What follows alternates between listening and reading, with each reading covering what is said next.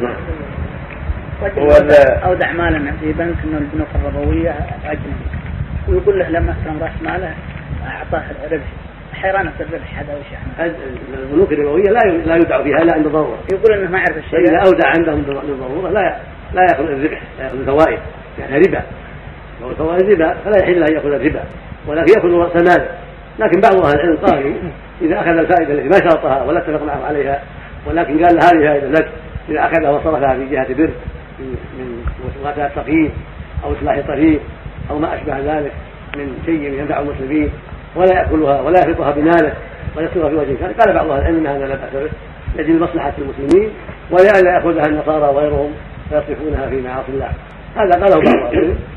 فاذا أخذه وأحتاط وصرف ذلك في جهة بر وهو لم يشارطه ولم يرضى بذلك هذا له وجه.